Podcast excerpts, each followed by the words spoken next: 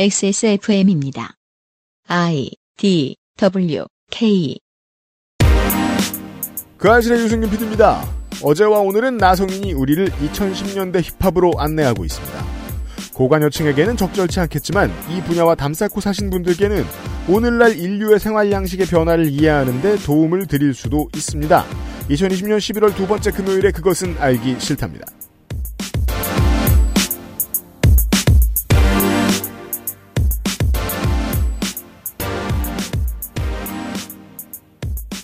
지구상의 청취자 여러분 안녕하십니까? 지구상 어느 자리에 있어도 가장 스탠다드한 얘기를 하게 될 것입니다. 이 이야기를 모르는 분들의 예측과는 다르게 말이죠. 윤세민 에디터가 앉아 있고요. 네, 안녕하십니까. 윤세민입니다. 세상 어디를 가나 제일 많이 들려올 어떤 것, 제일 많이 공유되는 어떤 것. 나훈아 씨 노래는 아닐 거 아니에요? 음, 네. 2010년대인데 힙합일 것이 당연합니다. 그렇죠. 2010년대 차트 뒤져보면 어, 다양한 장르를 다 소비하고 다녔기 때문에 힙합 뮤지션들하고 대화가 잘 안 통해서 힘들었던 저의 입장에서는 서글픕니다. 왜요? 다른 장르들이 학살당했죠. 어. 개파 공천 마냥. 근데 좀참 재밌어요. 그러니까 락큰롤이 시대를 관통했을 때는 모두가 락큰롤이 시대, 시대를 관통하고 있다고 인식을 하고 있었는데 그러니까 장르 이름이 그 시대의 그 시절의 그 헤게모니를 말해주죠. 팝, 락. 네. 팝 slash 락. 근데 힙합이 분명히 차트를 관통하고 시대를 관통하고 있었는데 음. 이거는 또 그렇게 티가 나지 않았어요. 왜 그럴까요? 분명히 모든 곳에는 힙합이 들려오고 있었는데요. 우리가 일반적으로 적용할 수 있는 현대 문화, 21세기 문화의 특성. 너무 빠르게 시대가 바뀌어서 주류가 꼬라버렸다. 음, 네. 쉽게. 네. 예. 이게 이제 2010년대를 사는 우리의 입장에서는 1910년대 사람들은 한 살부터 아흔 살까지 똑같은 것을 보고 소비하는 사람들처럼 보일 수 있거든요. 네. 지금은 아니잖아요. 그렇죠. 네. 서로 너무 다른 시대들을 동시대에 살아가고 있기 때문에 이것이 가장 보편적인 문화라는 걸 인식 못하는 보편의 대중이 있어요. 음. 그분들과 이야기를 나누고 있습니다. 그렇습니다. 어느새 아이들 노래가 다 힙합이잖아요. 그니까 말입니다. 그래서 들으셨을 때 청소년 청취자 여러분들도 신기하고 이 중년의 청취자 여러분들도 신기할 시간입니다. 이걸 왜 몰라? 음. 그렇습니다. 이거 어떻게 알아? 극렬히 갈릴 거예요. 네. 중요한 건 그럼에도 불구하고 보편은 존재한다는 겁니다. 네. 굳이 꼽자면 어제와 오늘의 이야기가 21세기 팝의 보편입니다. 2010년대 팝의. 네. 그런 이야기를 홍영훈 나성인이 들려드리죠. 그것은 알기 싫다는 8시간 다루는 프리미엄 한방차 더 쌍화, 관절 건강에 도움을 줄 수도 있는 무르핀, 핸드워시와 오리던 수업도 역시 빅그린, 정치사회 전문 책 구독 서비스, 마키아벨리의 편지에서 도와주고 있습니다. 8시간 정성껏 다려낸 현대인에 맞춘 프리미엄 한방차 더 쌍화 야, 좀 펴, 펴. 어디 불편해? 아, 어제 벨리 댄스 처음 나갔거든. 보기보다 힘들어. 벨리?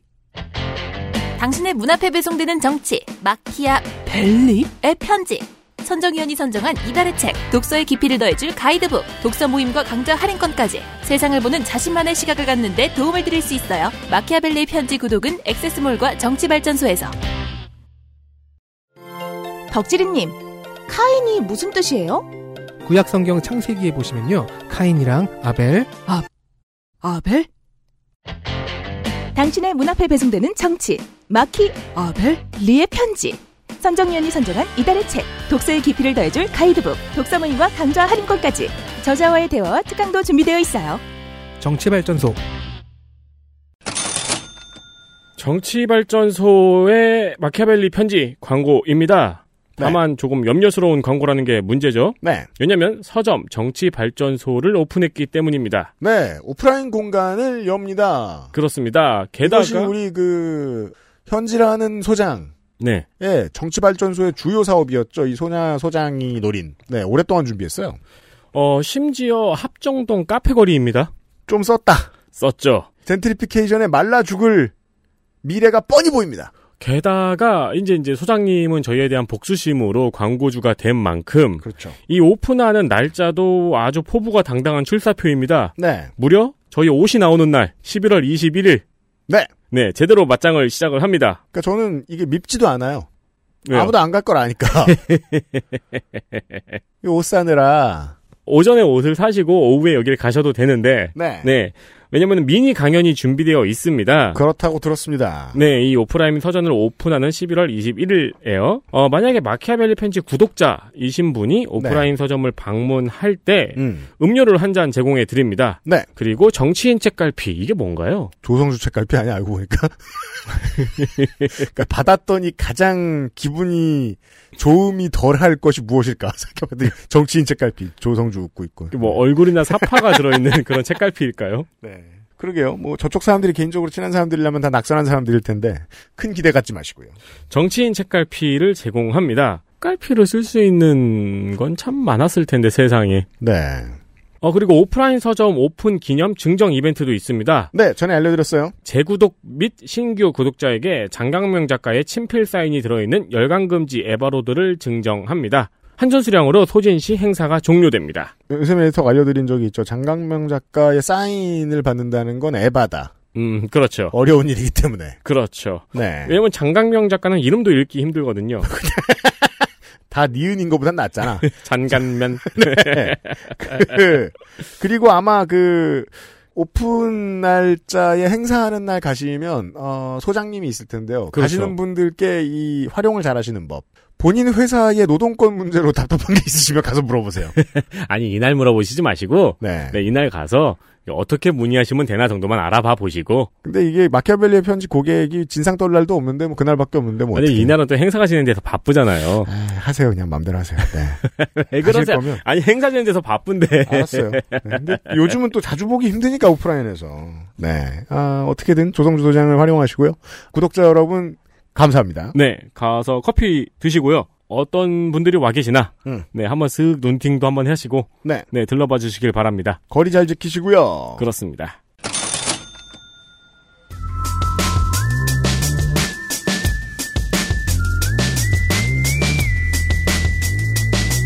먼 나라 이웃 동네 나성통신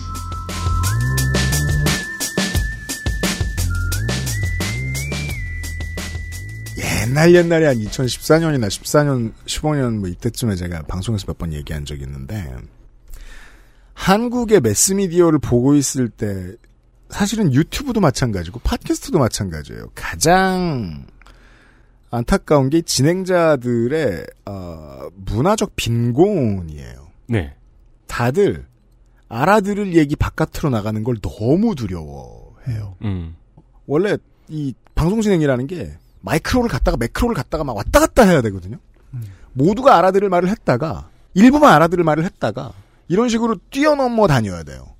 그 진수는 보통 stand-up 코미디에 있는데 한국은 stand-up 코미디가 사멸된 지 되게 오래됐죠. 네. 지금 그걸 다시 일으켜 세우려는 인디 문화가 새로 생기고 있거든요. 네. stand-up 코미디 클럽들이 생기고 있어요. 근데 이 사람들도 초기니까 힘든 거예요. 음.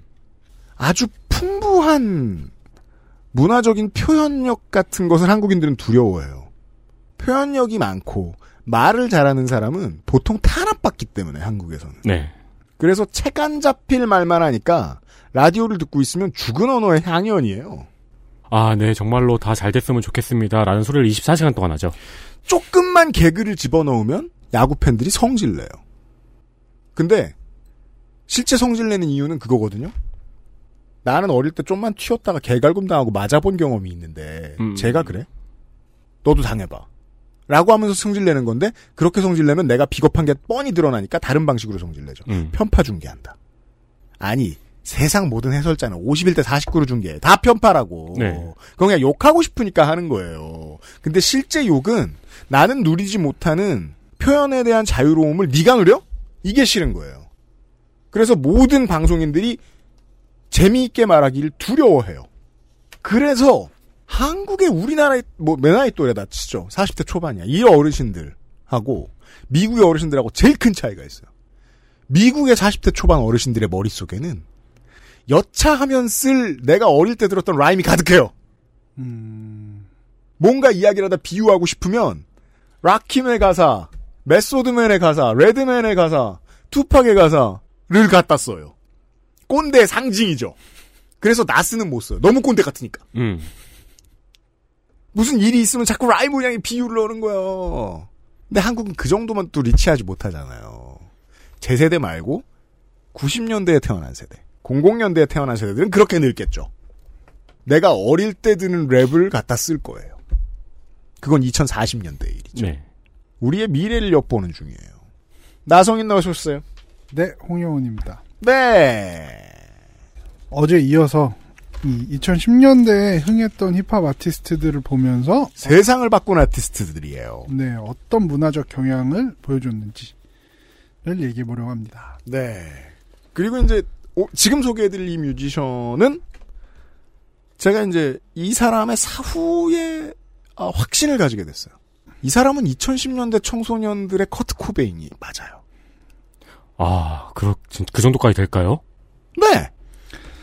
이 사람 바로 XXX 텐타시온 뭐 혹은 트리플 X 음, 텐타시온 이렇게 부르는 래퍼입니다. 혹은 XXX. 네. 제이콜이 보여준 자아 성찰적인 가사 저번 주에 얘기 드렸죠. 지난번에 얘기 드렸죠. 이게 극한까지 간 경우가 텐타시온입니다. 네. 지금은 고인이 됐고 또 이분은 사실 워낙 논란이 많은 래퍼이기 때문에 소개하기 좀 꺼려졌지만 근데 우리의 시사 교양 프로그램에서 벌써 두 번째 얘기가 나오고 있기 때문에. 음. 네. 그래도 힙합의 트렌드를 이보다 잘 보여준 사람이 없어서 제이콜에 이어서 소개를 하려고 합니다. 제이콜이 개인적이고 자기 성찰적인 가사를 많이 썼다고 얘기 드렸습니다. 아주 고급스럽게. 네. 그런데 개인적인 체험과 자기 성찰의 끝판왕은 아마 본인의 정신질환에 대한 고백일 거라고 생각합니다. 네. 텐타시오는 이러한 면에서 가장 솔직하게 자신의 밑바닥을 드러낸 래퍼입니다. 솔직하게 자신의 밑바닥을 드러내면 젊은 친구들은 매력을 느낄 수밖에 없고 꼰대들은 경계할 수밖에 없어요. 음. 이 텐타시온 이 왜 이런 랩을 쓸 수밖에 없었는지 그 삶을 아주 간단하게만 얘기하면은 어린 나이부터 정신이 불안정했고 이것을 핑계 삼을 수는 없습니다만 흉기를 통한 폭력 사건 등을 일으키면서 소년원을 들락거렸습니다. 이제 실드를 쳐줄래야 쳐줄 수가 없는 막장 인생이었는데 소년원에서 스키 마스크 더 슬럼프 갓이라는 음악적 동료를 만나면서 스키 마스크. 네 본격적으로 커리어를 시작했습니다. 음. 2015년 사운드 클라우드에 올렸던 Look at Me라는 노래가 엄청난 반향을 일으키면서 주목을 받았습니다. 네. 근데 주목을 받았던 노래와는 다르게 아, 이 Look at Me라는 노래를 들어보시면 알 텐데 완전 lo-fi 사운드예요. 네. 그러니까 막 잡음이 엄청 많이 들리고 그냥 방에서 싼 악기로 녹음한. 네. 그리고 굉장히 그 급박한 스타일의 랩을 여기서 계속 하면서 어필을 하거든요. 음. 그런데 이렇게 이런 노래로 확 떴음에도 불구하고 그가 다음에 낸 음반인 Seventeen에서의 그의 모습은 한마디로 우울 그 자체였습니다. 네. 제가 이 앨범에서 좋아하는 노래가 Jocelyn Flores라는 노래인데요. Jocelyn Flores. 네, 정말 우울한 어쿠스틱 기타 반주에 맞춰서 조용하게 랩을 합니다. 네. 내용은 우울증 환자가 생각하는 것들을 그대로 토해낸 것 같은 느낌입니다. 심지어 음악의 녹음 상태의 낮은 퀄리티 그리고 골라놓은 악기 전혀 힙합이 쓰지 않는 무슨 나일론 기타 단독 모든 게 우울이에요. 네. 이 가사를 살펴본 이런 겁니다. 난 내 정신에 갇혀 있어. 지금 내 머리에 열 방 쏴서 자살하고 싶어. 우리는 뭐라도 되는 것처럼 하고 다니지만 사실 아무것도 아니야. 내가 제 무덤을 파는 걸 옆에서 즐기고 있지. 뭐 이런 식의 가사입니다. 이제 노래를 들어보면은 인디록의 우울한 감성이 랩이라는 형식으로 나온 것처럼 들립니다. alternative가 히트하던 시기의 세계관을 많이 보여줘요. 내 머릿속이 망가져 있다. 네. 음. 이런 장르를 미국에서는 감성적이라고 해서 emotional을 줄인 emo rap이라고 부르고 실제로 10대들 사이에서는 엄청난 인기를 끌고 있습니다. 이게 남- 이제 제가 방송에서 말씀드린 적 있나요? 그 많은 분들이 모르시는데 그 단어의 연원을 살펴보면 영향을 미치는 문화가 뭔지를 알 수 있다는 게 오늘 이 오늘과 어제의 메시지 중에 하나인데 감성팔이라는 단어 한국에서는 힙합에서 나왔어요. 음. 게시판 찌질이들이 당시에 이제 많이 히트했던 2000년대의 소울 컴퍼니라는 크루의 래퍼들을 놀려먹기 위해서 낮춰 부르기 위해서 처음 생각해낸 단어였어요. 이게 지금은 정치권도 다 쓰고 이러니까 맞아요. 어디서 온지 모르는데 힙합에서 처음 나온 단어였어요. 근데 이게 제이콜의 변화에서 어제 짚어드렸듯이 이제는 중요한 패턴이 된 거예요. 네. 아니 내 감성을 잘 설명해 주는 걸 내가 샀다 이놈들아. 네. 이러면서 이제 놀리지 않는 거예요. 네. 그 안타깝게도 텐타시오는 총격을 당해 20살이라는 나이에 사망했습니다. 재작년에 사망했어요. 네. 네. 그가 상징하는 바는 힙합이 가장 내밀하고 개인적인 이야기인 정신건강까지 이야기를 하고 있고 이것에 사람들이 열광한다는 겁니다. 음. 한국에도 이런 래퍼들이 있었죠. 그 쇼미더머니 보신 분이라면 우원재 씨가 알약 두 봉지 하면서 우울증에 대해서 랩한 거 기억하실 겁니다. 네. 이외에도 많은 래퍼들이 본인의 정신건강 문제를 공공연하게 말하고 가사에 쓰는 걸 볼 수 있습니다. 왜냐하면 인류는 정신건강의 위기에 처해 있거든요. 네. 심지어 그게 가사뿐만이 아니고 아까 그 텐타시온의 노래처럼 노래 자체도 그런 식으로 많이 흘러가고 있죠. 네. 네. 그 개인적으로는 사이먼 도미닉이 이런 트렌드를 따라간 대표적인 래퍼라고 보고 있습니다. 그죠? 광고는 잊읍시다 이제. 사이먼 돈이 돈이니. 이거 말고 네. 그 이번 앨범 말고 저번 앨범 나왔을 때뭐 삼촌 잃어버린 이야기도 하고 좀 우울한 음, 랩톤을 맞아요. 보여주면서 네. 네. 아 이제 사이먼 도미닉 하면 생각나는 이미지를 완전히 바꿨죠. 음. 이제 물론 힙합계에서 본인의 우울증이나 공황 장애를 고백하는 연예인은 물론 일반인들도 많아진 것을 보면은 이제 뭐 힙합이 이런 트렌드를 주도했다기보다는 어 맞아요. 정신 건강에 대해서 더 개방적으로 말한 사회적 분위기가 힙합에 반영된 것으로 보입니다. 그럼요. 네. 우리는 이제 소셜의 시대니까 알거든요. 트위터에 저 정병러들이 저렇게 많이 몰려 있어도 저 사람들도 우리하고 별로 다를 바가 없다. 그렇죠. 약 리뷰도 서로 나누고 병원 리뷰도 서로 나누고 한다는 사실을 안다. 그럼 나도 이런 일이 있을 때 내 자신을 열어 제껴도 되겠구나. 음. 힙합도 그런 생각을 한 것이고 그 아이디어를 꽤나 많은 부분을 XXX 텐타션이 지분을 가지고 있다. 그 이게 되게 재밌게도 문학의 발전 방향하고도 되게 비슷하네요. 맞아요. 네, 사회상을 이야기하고 사회를 이야기하고 개인을 이야기하다가 개인의 정신 상태를 이야기하고. 결국 가장 내밀한 곳까지 들어갈 수밖에 없는 거죠, 사실. 네. 예전에는 펑크와 alternative가 맡았던 역할을 하고 있어요. 그 다음 소개할 래퍼 타일러 더 크리에이터. 타일러 더 크리에이터. 이분도 이제 2010년대를 논의할 때 절대 빠질 수 없는 래퍼 중 하나입니다. 음. 캘리포니아에서 언더 활동을 하던 그가 본격적으로 주목을 받은 것은 2011년이었습니다. 음. 그는 음반 가블린 이제 도깨비란 뜻이죠. Goblin. Goblin 내고 음. 싱글 Yonkers의 뮤직비디오를 선보였습니다. 음. 사실 이 비디오가 정말 충격적이었는데요. 네. 음. 타일러 드 크리에이터 혼자만 나오고 계속 열심히 랩을 합니다. 음. 아무 배경도 없고 흑백인데 묘하게 중독적입니다. 네. 그러다가 벌레를 먹는 등의 기괴한 장면도 나옵니다. 음. 이 노래와 비디오가 워낙 큰 주목을 받아서 뭐 제이지와 같은 힙합 거물들이 러브콜을 하기도 했습니다. 그죠. 이제 종합 예술을 만드는 능력이 뛰어난 사람이구나 타일러 더 크리에이터가 이 타일러 더 크리에이터의 이 데뷔 뮤직비디오는 음, 제 또래한테는 자미로콰이가 새로 나온 것 같은 힙합 버전. 음. 예. 그런 인상을 줬었어요. 네. 이 타일러도 계속 정말 멋진 커리어를 쌓아오고, 쌓아오고 있고 최근에는 그래미를 받을 정도로 엄청난 래퍼입니다. 음. 근데 그의 스타일이 독특한 점은 힙합의 획일화된 문화에서 완전히 벗어나 있다는 겁니다. 음. 그가 직접 만드는 음악들을 들어봐도 일반적 힙합과는 거리가 멉니다. 힙합의 문법을 거의 따르지 않아요. 네. 음. 스타일도 금발 염색에 핑크 수트를 입는 등 정말 패션도 일반적인 힙합 패션과는 거리가 아주 멉니다. 음. 뭔가 괴짜 같다는 느낌을 지울 수가 없고 네. 이는 그가 힙합씬에서도 독특한 위치를 차지하고 이제 골수 팬들을 거느리게 해준 원동력입니다. 90년대였으면 절대로 못 떴을 아티스트예요. 네. 네. 무슨 팝아트를 하던 프린스 같은 인물이 나와가지고 랩을 하고 있거든요. 음. 맞아요. 네. 무엇보다 그가 힙합에 대해서 바꾼 것을 하나 이야기하라고 하면 저는 호모포비아를 약화시켰다는 점을 꼽고 싶습니다. 그렇습니다. 그 언젠가는 나와야 했던 영웅이에요. 네. 타일러 드 크리에이터는 뮤지션 여럿으로 구성된 크루인 Odd, Odd Future, Future. 네, Odd Future를 이끌고 있었는데요. 음. 이제 여기에는 프랭크 오션이라는 불세출의 R&B 아티스트도 속해 있습니다. 음. 그는 이미 동성애자임을 공개적으로 밝힌 사람입니다. 음. 그리고 여기서 같이 음악을 하던 여자 R&B 아티스트 시드. 음. 이분은 이제 The Internet이라는 밴드로도 유명했죠. 네. 이분도 동성애자인 것을 공공연하게 밝혔고 이제 이 제가 이분 노래 중에서 제일 좋아하는 게 걸이란 노래 걸. 음. 네. 이게 본인이 여성하게 고백하는 노래입니다. 그렇죠. 네. 이들은 모두 음악적으로 교류를 나누던 사이였습니다. 옛날 팝 음악에서 성소수자가 자신이 그것임을 알리는 노래들 가사 들어보면 절대로 실제 표현은 안 해요. 네. 바뀌었죠. 지금은. 이게 1990년대, 2000년대 갱스터 힙합이라면 절대 상상도 못할 이야기죠. F 단어 막 쓰던 노인네들이 그렇죠. 네. 그땐 노인네가 아니었지만 F 단어뿐만이 아니고 이 성소수자를 혐오하는 표현을 그냥 욕설로 네. 모든 노래에 그냥 썼잖아요. 그죠. 너는 서로- 너는 이거야 이러면서. 네, 서로 디스하면서 욕으로 그런 걸 많이 썼었죠. 네.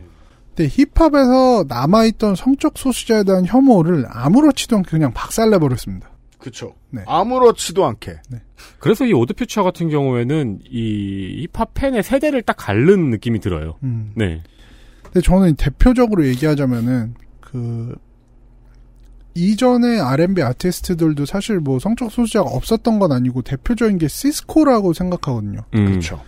이제 근데 2000년대 힙합만 해도 서로 디스할 때 너 시스코 같은 놈이야. 막 이런 얘기를 썼었어요. 음. 그랬는데 이제 누가 프랭크 오션에 대해서 욕을 한다. 그러면 큰일 나요. 사회적으로 매장되죠. 그렇죠. 매장당해요. 왜냐하면 더 이상 그것이 쿨하지 않다고 여겨지기 네. 때문이에요. 이제 심지어는 타일러 드 크리에이터도 성적 소수자가 아니냐는 이야기도 나오고 있습니다. 지난해 이제 윌 스미스의 아들이자 래퍼로 유명한 제이든 스미스. 사실 무엇으로도 유명하지 않고요. 그, 그러니까 그 왜냐하면 모든 걸 다 못하는 사람이기 때문에 아직도 윌 스미스 아들로 더 유명하죠. 사실 제일 유명한 건 트위터의 현자죠. 아, 네. 트위터 저도 가끔 봤는데. 네, 트위터에 그 말들을 썼던 게 정말 밈이 돼가지고 이 사람이 미국 연예계 박지원 국정원장이다 이런 생각이 그 매니저가 골무를 끼워야 할. 네. 네. 그래서 이제 우리가 몇 번 얘기했던 윌 스미스의 발언 있잖아요. 그게 이제 토크쇼 아들에 대한 얘기가 아들에 됐죠. 대한 얘기를 하다가 나온 거예요. 아. 그죠. 네 아들 왜 그러냐 그랬더니 우리 다 그랬는데 지금 애들은 트위터에서 멍청한 거야. 뭐 그죠. 그래서 전 세계적으로 멍청함을 과시할 뿐이야. 제이든 스미스가 이제 라디오 프로그램에 나와서 본인이 타일러 더 크리에이터와 사귄다고 얘기했습니다. 타일러는 이런 발언에 대해서 제이든 미쳤네 뭐 이런 식으로 그냥 웃어 넘기고 음. 부정도 긍정도 하지 않았습니다. 가장 놀라운 건 사실 여기서 뭐 누가 성적 소수냐냐 아니냐가 아니고 팬들이 그거에 별로 신경을 안 쓴다는 거예요. 맞아요, 맞아요. 그러든 아니든 이 제이든 스미스의 말에 대한 가장 일반적인 반응은 좀 이거였다고 봐요. 예. 뭐 그런 뜨려고 환장했네. 끝. 그리고 끝. 네. 네. 또 관종 어쩌라고. 뭐 이런 거죠. 네. 예. 어쩌라고. 근데 만약에 2000년대까지 나왔던 갱스터 래퍼들이 막 이런 너는 뭐 성적 소수자야 막 이런 발언을 욕설처럼 하던 사람들이 이런 스캔들이 나왔다면 어떻게 됐을까요? 뒤집어집니다. 교도소 간수라는 것도 커리어 위험이 되는 시절인데 그렇죠.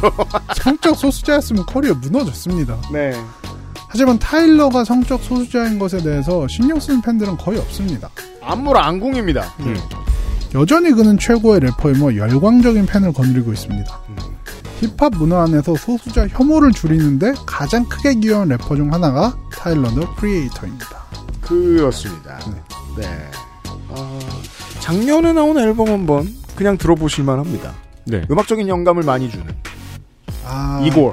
이고를. 네. 그거 뮤직비디오도 참 잘 찍었고 음. 음. 완전히 다른 분야의 아티스트 지망생들도 참 배울 게 많은 인물입니다. 네. 이 재밌는 게 그래서 그 거대한 벽을 허물어뜨린 용사잖아요. 네. 근데 그 거대한 벽을 허물어뜨리면서 본인이 받은 피해는 또 별로 없어요. 네. 맞아요. XSFM입니다.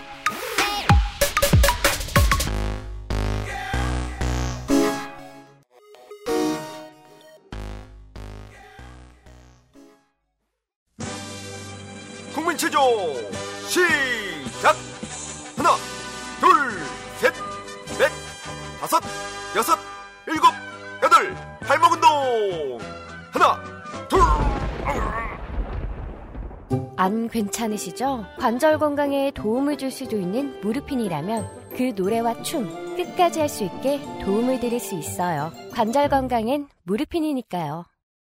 투쓰리에서 헤어로스까지 XSFM과 함께한 5년 빅그린이 자연에서 해답을 찾아갑니다.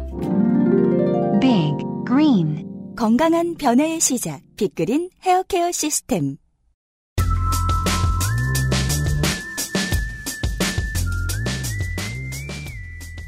다음 아티스트. 왜 이 사람이 안 나오지라고 많은 분들이 계속 생각을 하면서 들으셨을 것 같아요. 난 모두에게 너무 소중하기 때문에 우리한테까지 소중할 필요는 없어요. 2010년대 힙합을 얘기하면서 빼놓을 수 없는 이름 드레이크입니다. 그 캐나다 역사상 가장 유명한 연예인 아, 이 되었습니다. 애덤스 아니고요? 아니죠. 안타깝게도 이제는. 아, 네. 드레이크는 사실 2010년대 커리어를 시작하진 않았고 캐나다에서 배우로도 활동하고 뭐 나름 래퍼로서 2000년대부터 활동을 하고 있었습니다. 하지만 본격적으로 이름을 알리게 된 거는 2009년에 So Far Gone이라는 앨범을 발매하면서 Best I Ever Had라는 곡을 발표하면서부터였습니다. 그렇습니다. 이때만 해도 2010년대가 드레이크의 시대가 될 거라고 예상할 수는 없었어요. 네. 아무도 몰랐죠. 음. 2010년에 Thank Me Later 라는 음반을 발매하면서 완전히 스타 래퍼 반열에 올랐습니다. 계속 커리어를 이어가던 그가 완전히 슈퍼스타 반열에 오른 것은 2015년입니다. 2015년입니다. 네. 그 앨범, 그, 지금 이 얘기, 이 제목만 얘기해도 저는 딱 앨범 커버가 떠오르는데. 그죠. If you're reading this it's too late. 글씨체가 떠오르죠. 네. 이걸 읽었을 땐 너무 늦었을 거야. 음. 이 mixtape를 발매했고 이때 믹밀이라는 래퍼와 디스전을 벌이면서 발표한 노래들이 인터넷에서 엄청난 화제를 불러일으켰습니다. 네. 같은 해인데 또 래퍼 퓨처와의 조인트 음반은 물론 음반 Views까지 냈습니다. 네. 그냥 2015년을 쓸어버린 거죠, 진짜. 음. 바로 이때 커리어 사상 최고의 히트곡이라고 할 수 있는 Hotline Bling도 나왔습니다. 그렇습니다. 전에 밈 편에서 설명한 바가 있는 이 노래는 2010년대로 봐도 최고의 히트곡이라고 말할 수 있습니다. 네. 저는 드레이크가 힙합씬에서 불러온 또 다른 트렌드가 바로 랩과 노래의 경계를 무너뜨린 것이라고 봅니다. 이 Hotline Bling 이전까지만 해도 밈으로 가장 많이 돈을 벌어들인 팝스타는 싸이였는데 음, 네. 네. 다시 북미의 아티스트가 이 타이틀을 되찾아오죠. Hotline Bling으로. 2019년에 뉴욕타임스에 이런 기사가 났습니다. 드레이크 덕분에 이제 래퍼들은 싱어가 됐다. 약간 비웃는 거예요. 네. 기존 랩이 들어간 노래 히트 공식이었던 이제 1절, 2절에선 랩을 하고 후렴부에선 노래를 부르는 이런 공식을 깨버린 게 드레이크였고 드레이크 후에는 이제 무엇이 힙합인지 모르겠다고 말합니다. 꼰대는. 네. 이런 트렌드가 힙합계에서 대세가 되고 있다라고 이야기하는 기사였습니다. 음. 근데 사실 이 기사는 엄청난 반발을 부딪혔는데요. 왜냐면 이것도 꼰대가 한 소리예요. 이거 저기 지난주 오프닝에서 이피디님이 한 이야기랑 비슷한 거네요. 뭘 모르고 그냥 한 소리. 네. 근데 뭐 사실 맞아요. 역사적으로 봐도 사실 드레이크가 랩과 노래 중간인 싱잉 랩을 시작한 것은 아닙니다. 음. 2000년대만 해도 뭐 사실 멜로디컬한 랩을 한 래퍼들이 많았습니다. 음. 우리나라에서 그 Dilemma란 랩, 노래로 유명한 넬리. 네. 네. 넬리는 어, 유색인종인데도 컨츄리 창법을 쓰죠. 맞아요. 출신이 출신이라. 네. 그리고 실제로 그 히- 피처링한 히트곡들 중 다수가 컨츄리 가수들하고 많이 작업한 음. 노래들이기도 하고 뭐 저처럼 옛날 사람들한테는 90년대에는 Bone Thugs-n-Harmony가 있었고요. 그렇죠. 아, 맞네요. 네. 진짜. Crossroads. 그래서 사실 인터넷에선 드레이크가 singing 랩을 시작한 것처럼 이야기하는 기사에 대해서 엄청난 반발이 있었습니다. 막 음. 올드 힙합 팬들이 아주 그냥 융단 폭격을 했죠. 음. 하지만 저는 이 기사를 보고 아예 틀린 이야기를 하는 건 아니라고 생각했습니다. 이 기사가. 네. 왜냐하면 뭐 넬리든 Bone Thugs-n-Harmony든 오리지널한 자기 자신으로만 존재했어요. 음. 계보를 형성하진 않았어요. 음. 근데 드레이크는 이후의 음악을 다 바꿨죠. 맞아요. 그 melodic한 랩을 하는 래퍼들은 많았다. 이거는 뉴욕타임스 기사 내에서 밝히고 있어요. 음. 근데 칸예 웨스트나 릴 웨인도 그렇고 이제 보컬에 좀 더 가깝지만 그래도 랩을 보여줬던 티페인 뭐 이런 얘기까지 다 포함을 했는데 음. 이, 이 기사가 말한 요점은 네. 드레이크가 다른 건 이건 특별한 일이 아니라 아예 하나의 흐름으로 만들어냈다라고 이야기를 한 것입니다. 맞습니다. 그 전에도 노래를 한 래퍼들이 없던 것은 아니지만 어디까지나 이제 유피디님 말씀하셨던 대로 이제 이 씬에서 위치가 독특한 느낌이 있었다면 뭐 이제 사람들이 이렇게 와 이 래퍼는 노래도 안 해라고 하면서 신기해했고 음. 근데 이제 드레이크 이후에는 노래하는 래퍼들이 대거 등장하면서 이게 하나의 흐름처럼 됐습니다. 맞아요. 그리고 이 흐름을 만든 건 분명히 드레이크입니다. 우리가 이제 이 아티스트의 존재 전후로 바뀐 세상 위주로 제가 설명을 자꾸 많이 드리고 있는데 네. 실제로 변화가 가장 눈에 많이 띄고 그 범위가 가장 넓은 건 드레이크라고 생각합니다. 저는. 네. 이게 진짜 신기하게 분리가 돼 있었어요. 래퍼하고 싱어. 그래가지고 우리도 안녕하세요. 신화에서 랩을 맡고 있는 누구입니다. 보컬을 맡고 있는 누구입니다. 이게 완벽하게 분리가 됐었잖아요. 전 사실 90년대부터 그런 얘기만 들으면 어디 저 숨어 들어가고 싶었어요. 내 양말 안에 나를 집어넣고 싶은 기분이 들 때가 있었어요. 여튼. 그 사실 그 전에는 노래를 한 래퍼에 대해서 좀 터부시하는 분위기가 있었는데 노래를 하면 정통이 아니란 인식인 거죠. 근데 이제 그걸 완벽히 깨고 흐름을 만든 것이 드레이크입니다. 드레이크 인생 최고의 히트곡인 Hotline Bling 아니면 제가 좋아하는 노래 Passionfruit 이런 걸 들어보면은 랩과 노래 중간쯤에 있는 무언가를 합니다. 꼰대들이 보기엔 하다만 것 같은 무엇. 네. 그리고 이렇게 드레이크가 본격화한 흐름은 결국 이 흐름에서 걸출한 스타들을 배출하는데요. 그게 바로 뒤에 소개할 사람들입니다. 그죠. 네. 어, 바로 다음에 소개드릴 이 사람이, 어, 꼰대들의 공적이죠. 이걸 랩이라고. 랩은 그렇게 하는 것이 아니지. 그렇죠. 한국보다, 어, 북미 대륙에서 더 싫어하는 꼰대들이 많습니다. 그렇겠죠. 그리고 이 사람은 실제로 드레이크 때문에 최고의 자리에 올라왔습니다. 아, 우리가 그 시내에 젊은 사람들 많이 가는 곳에 가서 듣는 그 힘없는 목소리. 보통 이 사람 겁니다.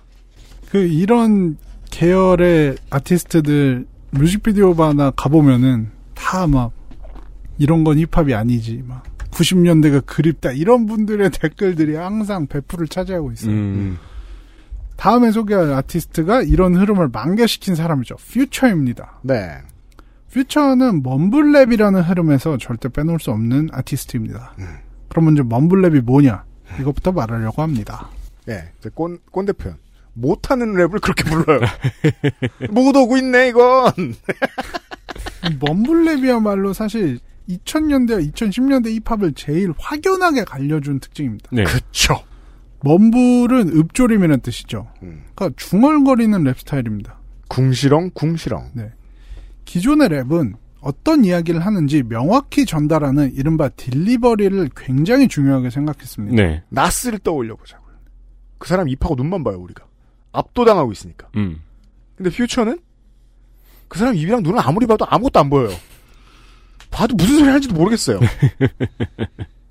이제 힙합은 안에 메시지나 이야기를 담았으니까 이게 좀 명확하게 들리는 게 당연히 중요하죠. 왜 우리나라 뭐 쇼미더머니를 봐도 래퍼한테 항상 등장하는 평가가 가사 전달력, 가사 전달력 그랬잖아요. 맞아요. 그걸 잘못된 기준으로 만들어 버렸어요. 2010년대 힙합. 네. 하지만 mumble랩은 그냥 들으면 무슨 소리를 하는지 알기가 어렵습니다. 음. 왜냐하면 중얼중얼 거리니까요. 이 사람의 최고 히트곡 Jumpman이죠. 아 들리는 말이 Jumpman밖에 없습니다. 맞아. Jumpman, Jumpman, Jumpman, Jumpman.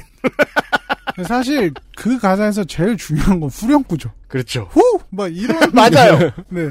그 후를 들으려고 듣는 거예요. 그 노래는. 한마디로 이야기하면 소리가 명확히 들리고 어떤 메시지나 심상을 전달하지 않아도 된다고 주장하는 랩이 mumble rap입니다. 그렇죠. 포스트 모던의 기법이죠. 네. 사람들이 이렇게 얘기하는 거예요. 뭐, 딱, 드레이크 같은 랩을 들으면서 사람들이, 뭐야, 이건 노래야, 랩이야? 음. 이렇게 얘기하는데, 이제 그걸 뛰어넘어서, 노래도 랩도 아니고, 이건 그냥 소리다. 악기랑 다름없다. 네. 라고 하는 게 먼블랩입니다. 이제 퓨처는 먼블랩의 아버지라고 불리는데요. 음. 다른 래퍼들과 비슷하게 퓨처도 2011년쯤에 큰 주목을 받았습니다. 믹스테이프를 많이 발매하던 중에 싱글로서 히트곡이 나왔습니다. 토니 몬타나라는 곡인데 원블랩이라는 장르 최초의 히트곡으로 불리곤 합니다. 그렇죠. 세상에 이런 걸. 물론 이제 2000년대와 90년대에 약간 거리가 멀지만 어 친척 조상이 없었느냐? 그건 아니에요. 예를 들어 어 우리가 뉴욕과 이제 캘리포니아의 랩을 이야기하는데 플로리다 지역, 미국 동남부 지역의 힙합은 힘이 없었어요. 왜냐하면 갱스터는 안 들어오고 파티만 컸기 때문에 음. 아무렇게나 못하는 랩들이 있었어요. 그 그게 이제 아 아티스트를 떠올려야 되는데 2 Live Crew? 네, 2 Live Crew에서 시작된 그것이 네. 아까 넬리 이야기했는데 이 또 어, western country 지역의 아티스트들이 또한 그런 아무렇게나 못하는 랩들을 했었어요. 그리고 실제로 그게 시장에서 먹히기도 했었고. 근데 이렇게까지 본격적으로 못하진 않았다는 거예요. 그렇죠. 어, 이 노래를 들어보면은 아실 텐데 퓨처가 진짜 발음을 흘려서 하고 목소리에도 변조가 걸려 있어서 알아듣기가 힘듭니다. 왜 제목밖에 못 알아듣느냐? 제목도 잘 못 읽는데 네. 그나마 제목에 써 있으니까. Mask Off, Mask Off. 그 지금 제가 여기서 얘기드린 퓨처의 히트곡엔 3개 정도 되는데 뭐 Tony Montana 음. Tony Montana. 그리고 그 드레이크랑 했던 Jumpman 음. 그리고 2017년에 마스코프 다 들어보면은 후렴부가 제목이고 음. 후렴부에서 제목을 그냥 계속 읊어요. 네. 점맨 점맨 점맨 네. 토니 몬테나 토니 몬테나 뭐 그게. 그게 또 똑같아요, 청취자 여러분. 네. 이후로. 후계 후계 트렌드가 됐잖아요. 네. 마스코 마스코 뭐 이런 그러니까 그냥 근데 저도 이제 퓨처 노래를 듣고 나면은 항상 기억에 남는 거 후렴밖에 없거든요. 그렇죠. 그걸 왜일까 생각해 보면 중간에 뭔 말하는지 모르겠거든요. 네. 네.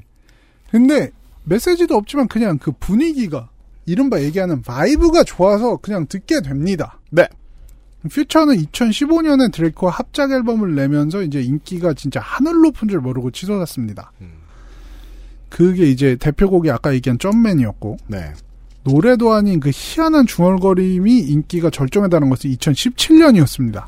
Mask Off라는 노래를 통해서 엄청난 히트를 기록했고 네. Mask Off는 밈이 되어서 Mask Off 챌린지도 생겼습니다. 그렇죠. 다양한 악기로 Mask Off의 메인 라인을 연주하는 영상은 지금 유튜브에 쳐보셔도 정말 많이 볼 수 있습니다. 보컬과 랩의 경계가 흐려지고 이게 결국 보컬이든 랩이든 상관없이 일종의 악기로 작용을 하게 되는 mumble rap이라는 흐름으로 오게 되면서 사실 비판도 엄청 많았습니다.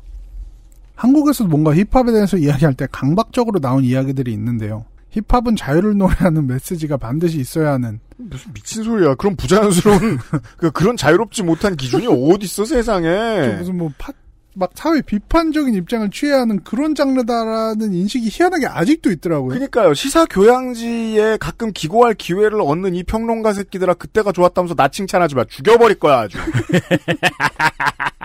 마음만으로라도 죽여버릴 거야 아주.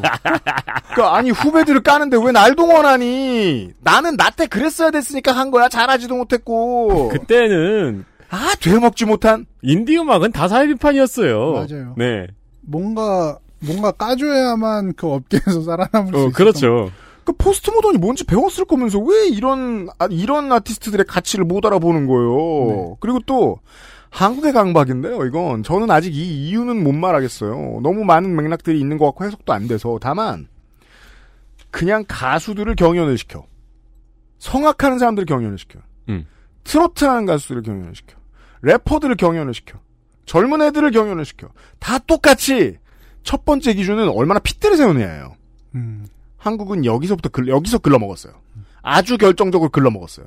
물론 그걸로도 시장을 크게 형성할 수는 있겠지. 그게 장점이 될 수도 있겠지. 대신 퓨처는 이해 못할 거예요. 음. 아우 퓨처가 쇼미더머니 나가면은 1라운드 아웃이에요. 아이, 목걸이 못 봤죠. 무슨 목걸이 끄트머리도 못 잡아요. 냄새도 못 맡아요. 아니 그래서 막 그런 영상도 있었어요. 뭐 이렇게 커리어가 긴 래퍼들이 mumble rap 연습하려고 하는 그 웃긴 영상들 같은 거 있었어요. 자기가 지금까지 낸 트랙을 mumble rap으로 해보려고 하는. 아, 어쨌든 이런 인식은 전 틀린 거라고 생각을 하고 네. 많은 분들이 아시다시피 앞에서 제가 설명했다시피 힙합은 파티 음악으로 시작됐고 힙합이 사회적 역할을 안 한 건 아니지만 그게 의무처럼 부과돼야 할 필요는 없죠. 네. 그럼에도 불구하고 1990년대 이른바 의식 있는 힙합을 즐겼던 분들은 메시지나 내러티브가 반드시 힙합곡 안에 있어야 한다며 알맹이가 없다는 식으로 2000년대 힙합을 비판해오기도 했습니다. 다른 알맹이를 못 찾았다는 사실을 그렇게 자랑스럽게 얘기하는 거예요. 근데 이분들도 지금은 다 포기했어요. 근데 이제 그분들이 포기하게 된 이유 뭐냐? 왜냐하면 2000년대 힙합만 해도 저, 야 무슨 갱스터 무슨 맨날 하고 뭐 돈 자랑하고 이게 말이 되냐라고 하시는 분들이 그렇잖아. 그냥 꼰대가 되고 싶은 거야. 네. 근데 이제 먼블랙까지 오면 이런 분들은 그냥 멘붕이죠. 그리고 이 게시판에 그 늙은 친구들이 자기 젊은 척하면서 계속 동년배인 척하면서 붙어있는 힙합 찌질이들 있잖아요. 내 나이 또래에. 걔네들이 전 왜 포기했는 줄 알아요. 퓨처를 오래 들었어. 좋은 거야. 그렇죠. 이제 포기할 수밖에 없. 본인도 모르게 매스코프를 따라 하다가 아씨 틱톡 좀 볼까 이러면서 포기하는 거야. 초크든. 그러다 이제 가끔 6개월에 한 번 정도 인스타 스토리에 역시 그래도 힙합은 우탱이지 이런 거 요즘 힙합 못 듣겠네 막 이런 거 한번 올려 아니 근데 그런 순환은 우리보다 한 우리가 뭐야 힙합보다 한 30년 앞서서 락이 크게 겪었잖아요. 아 그렇죠. 근데 뭐 이런 분들 요새 힙합 내용도 없어 하시는 분들은 이제 들리지도 않는 랩에 오면은 그냥 뭐 의미 없이 생각이 되겠죠. 그 음질 조금 좋게 하려고 그렇게 밤샜던 사람들이 lo-fi 사운드가 유행한단 말 듣고 무슨 기분이었겠어요. 그렇죠. 근데 저는 정말 저 XXX 텐타션의 앨범을 들었을 때, 어, 이 나이를 먹고도 새롭게 만날 신세계가 있다는 것에 대해서 엄청나게 감사했었거든요. 음. 내가 절대 피하려고 했던 사운드로 이 정도의 아우라를 만들 수 있구나. 예, 왜냐면 음악은 공부로 하는 게 아니거든요. 이러한 비판이 있던 말던 이제 먼블랩은 대세가 됐습니다. 현재 미국에서 제일 잘 나가는 래퍼들은 대부분 mumble rap에 가까운 스타일을 구사합니다. 그렇죠. 그 중에서도 대표적인 아티스트들을 꼽자면 뭐릴 우지버트, 릴 우지버트, 영떡, 그리고 트래비스 스캇입니다. 신발 이름이 아닙니다. Lil Uzi Vert나 Young Thug 모두 정말 출중한 아티스트고 저와 같이 가난한 사람은 상상도 못할 정도의 엄청난 돈을 벌어제낀 사람들입니다만 네. 아무리 그래도 트래비스 스캇의 성공에는 못 미칠 겁니다. 그렇죠. 2010년대가 트레, 드레이크 시대였다면 2020년대 트래비스 스캇의 시대가 될 거라고 예상한 사람이 있을 정도입니다. 이미 시, 거의 시대잖아요. 그리고 한국에선 쑥갓으로 불리죠. 그 트래비스 스캇을 완전히 비슷하게 모든 컨셉과 창법을 비슷하게 하시는 아티스트가 한 분이 계셔서 네. 그분을 지칭할 때 이제 트래비스 쑥갓이라고 지칭하고 그랬었죠. 네. 굳이 더 설명 하시면 자꾸 시비만 걸려요, 저만. 네, 네. 제가 그분 이름까지는 얘기 안 하겠습니다. 다 말했어요, 사실. 그게 이름인 줄 아는 청소년들도 있을 거예요. 그 사람은 본명이 쑥갓 아니야? 네. 저도 저도 팬입니다. 노래 많이 들었어요. 네. 트래비스 스캇은 여러모로 봤을 때 카니예 웨스트의 행보와도 비슷한 점이 있는데요. 음. 본인의 곡을 직접 쓰는 프로듀서로서의 역할도 하고 있다는 점. 네. 그리고 힙합계를 넘어서 엄청난 영향력을 확장해 나가는 과정에 있다. 음. 그리고 이 과정이 본인의 패션 감각이 큰 역할을 했다는 점. 이제 에이셉 라키의 변형된 모델이에요. 트래비스 스캇은. 네. 좀더 social 친화적이고 좀 더 킴 카다시안 친화적이다는 평가를 듣다 말고 그 집안 사위가 돼요. 그렇죠. 셀럽 중에 셀럽으로 거듭나기 위해서 통과 의례 카다시안 가문과 결혼을 했습니다. 그러니까 요즘 미국의 social 스타들은 한국의 7, 80년대의 정재계 같아요. 서로 정략 결혼하는. 자꾸 족보, 네. 족보로 엮어요. 제가 다른 글자 앞에 저 의존 명사를 붙이려고 하다 뺐습니다. 아무튼. 혼맥. 네. 혼맥이 있는 거죠. 혼맥. 트래비스 스캇은 딴 이야기 필요 없고 지난해 나왔던 Sicko Mode라는 음악을 들어보시면 아 정말 이렇게 독특한 음악을 한 사람이고 엄청 쭝얼쭝얼 거리는구나 싶으실 겁니다. 공, 공시형 되는구나. 근데 그거는 진짜 일반적인 힙합곡 듣던 사람들이 시코모드를 들으면은 음. 이거 그냥 곡 잘라서 하면 세 개 나올 수 있는데 굳이 왜 이걸 한국어로 만들었을까 그렇죠. 이렇게 네. 생각할 거야 아마. 그 나름의 성의가 있는 겁니다. 네. 힘이 없어 보일 뿐. 그리고 그는 나이키와 협업을 통해서 신발을 줄줄이 발매하고 본인의 옷도 팔고 있는데 두 달 전에 발매된 나이키 덩크 트래비스 스캇 콜라보레이션 모델은 발매 직후에 가격이 10배로 뛸 정도로 엄청난 인기였습니다. 최근 리셀가로 보면은 이 디올 브랜드의 조던 다음입니다, 거의. 네. 예, 인기 2위쯤 돼요. 그저께인가? 네. 마스크도 파시더라고요. 아, 그렇죠. 네. 네. 네. 손세정제도 파시고. 요즘 또 마스크 안 파는 스타가 없습니다. 네. 옛날엔 차 피규어도 팔았잖아요. 음. 아, 맞아요. 네네. 그랬었죠. 카다시안 가문에서 가장 어리고 잘 나가는 카일리 제너와 사귀었고, 사귄 지 5개월 만에 임신을 해서 같이 아기도 낳았습니다. 그쵸. 그 이후 사귀었다 재결합했다를 반복하고 있는데 어쨌든 이 과정을 통해서 트래비스 스캇이 슈퍼스타의 반열에 오른 것은 사실입니다. 네. 드레이크가 시작하고 퓨처를 비롯한 여러 아티스트들을 만개시킨 mumble rap이란 트렌드를 트래비스 스캇에서 절정을 찍었습니다. 랩이 꼭 잘 들려야 돼? 그냥 뭔 얘기인지 몰라 들어 좋으면 끝 아니야? 라는 보도 듣도 못한 새로운 시도는 이제 미국 힙합계에서 대세가 됐습니다.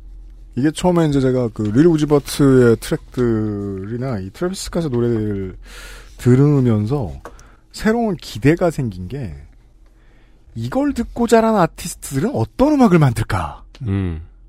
라는 거예요. 왜냐면 이제 정말 전통적인 개념의 거장 캔드릭 라마다. 저는 이 사람 음악을 듣고 자라나서 이 사람보다 음악을 잘 할 수 있는 아티스트를 만날 수 있을까에 대해서는 부정적이에요. 예. 근데 이 장르는 아니거든요. 되게 도화지예요. 뭘 칠해도 아트가 돼요. 이게 이제 그 포스트 모던적인 장르들의 특징이죠. 변형이 너무 자유로우니까 어, 또 어떤 아티스트가 어떻게 바꾼 음악을 가지고 나올지 되게 기대가 됩니다. 네. 저는 그런 의미에서 보면은 그 트래비스 스캇이 만든 레이블에서 2년 전인가 이제 새로 나왔던 신인 중에 쉑 웨스라고 있었는데 네. 그 사람의 노래인 Mo Bamba라는 노래가 되게 히트를 했거든요. 네. 어, 모밤바를 들으면서는 저는 스스로 이제 좀 트렌드를 최대한 빨리 받아들이려고 하고 내가 이해 못하는 거라도 어떻게든 좀 이해해 보려고 한다는 생각을 했는데 네. 모밤바를 들을 때는 도저히 못 받아들이겠더라고요. 쉑베스의 노래. 네, 이게 이게 진짜 랩인가 힙합인가 이제 이 완전히 선을 넘었다. 네. 근데 그것도 어쨌든 엄청나게 히트를 했죠. 그렇죠. 그런 흐름이 계속 발전하고 있는 중이라는 겁니다. 그럼요. 네. 그래서 우리가 머릿속에 어? 이건 뭐야 하고 물음표가 뜰 때 10대 애들은 열광할 거예요. 맞습니다. 마지막으로 한번 더 소개하고 싶은 래퍼. 이름이 챈스 더 래퍼입니다. 챈스 더 래퍼. 타일러 더 크리에이터보다 더 흔한 단어들의 조합이에요. 챈스 더 래퍼. 저도 이걸 다시 한번 조사하면서 놀랐던 부분이 여기서 소개하는 거의 모든 힙합 아티스트가 2011년도 정도에 주목을 받았다는 거였는데요. 이제 챈스 더 래퍼도 마찬가지입니다. 챈스 더 래퍼를 모르시는 분들이라면 거리에서 뭔가 그, 그 외곽에 저 디자인은 새마을 모자처럼 생겨가지고 커다랗게 3 이렇게 써있는 모자를 보신 적이 있다. 네. 챈스 더 래퍼의 상징이죠. 맞습니다. 이 챈스 더 래퍼가 주목을 받게 된 계기도 재밌는데 고3이었던 그가 학교에 대마초를 가지고 갔다는 이유로 10일간의 정학을 받게 됩니다. 이 미국 학교의 분위기를 알 수 있죠. 그죠? 우리나라에서 대마초 가지고 갔다 그러면 10일간의 정학일까요? 온 구와 군 내에 소문이 다 나고. 네. 네. 근데 어쨌든 그는 이 정학 기간을 이용해서 10일이라는 이 제목의 믹스테이프를 만들었고 이게 주목을 받으면서 본격적인 래퍼의 길로 접어들었습니다. 그러게요. 어, 이번 주에 소개되는 건 다 2011년산. 네. 아티스트들이에요. 여기서도 변화를 볼 수 있는 거예요. 옛날에는 내가 사람을 죽였다 하면서 래퍼들이 나왔는데 지금은 고등학교에서 하나 들고 갔다가 10일 정학받을 래퍼가 등장하잖아요. 이제는. 정학받았다. 네. 맞습니다. 심지어 대줄자 래퍼들도 등장을 하고요. 네. 맞아요. 특히가 최고의 래퍼 반열에 오른 건 2016년 발매한 믹스테이프 컬러링북을 통해서입니다. 네. 이 음반은 몇 개의 진기록을 가지고 있는데 가장 유의미한 기록은 physical 음반 없이 스트리밍으로만 발매된 음반으로선 최초로 그래미 시상식에서 수상한 음반이란 겁니다. 그죠. 플랫폼에 적응하지 못해서 권위자들이 고생하고 있는 시대란 말이에요. 지금 넷플릭스 영화를 언제 개봉했다고 봐야 되느냐를 가지고 시상식들이 논란을 가지고 논란을 하고 있는 시대잖아요. 지금은 미래의 음. 청취자 여러분. 네. 챈스 더 래퍼는 그런 논란을 가지고 왔었습니다. physical 앨범이 안 나온 앨범인데 앨범상을 줄 수 있나 그래미에서? 음. 네. 이 음반은 Best Rap Album상을 수상했고 특히 수록곡 중에 No Problem을 정말 많이 들었습니다. 네.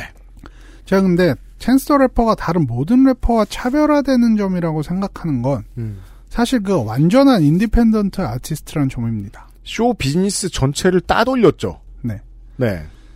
대형 음반사에 소속되지 않고 본인의 커리어 그냥 본인이 쌓아왔습니다. 음. 이게 2000년대까지의 힙합과 다른 점인데 2000년대 래퍼들은 음반사의 입김이 무엇보다 중요했습니다. 그리고 잘 되면 마치 그 한국의 음반 저 뭐냐 저 엔터테인먼트 3사처럼 내가 사장님이 되려고 그래요.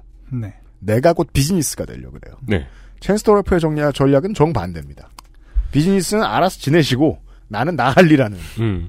2000년대까지 힙합을 보면은 막 아티스트를 띄운다거나 음반을 띄울 때 하는 과정이 좀 비슷해요. 좋은 프로듀서를 섭외해서 곡을 받아주고 유명한 아티스트 피처링도 받아주고 미디어 노출해주고 마케팅 비용 퍼붓고 이런 역할을 음반사가 했으며 심지어는 래퍼의 캐릭터까지 음반사가 잡아줄 때도 있었습니다. 아까 전에 지난 시간에 얘기 드린 피프티 센트나 DMX가 그런 캐릭터들이에요. A&R들이 만들어준 캐릭터예요, 사실상. 음.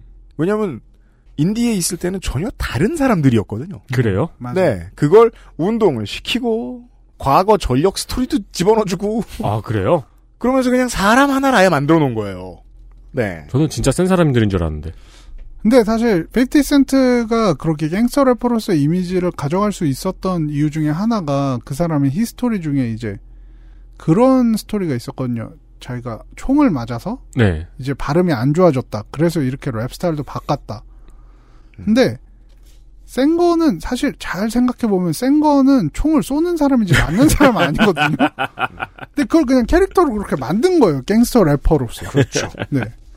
근데 이제 이런 과정이 없이 그냥 챈스터 래퍼는 본인이 온라인 플랫폼을 통해서 음악 공개하고 회사의 도움 없이 그냥 컸습니다.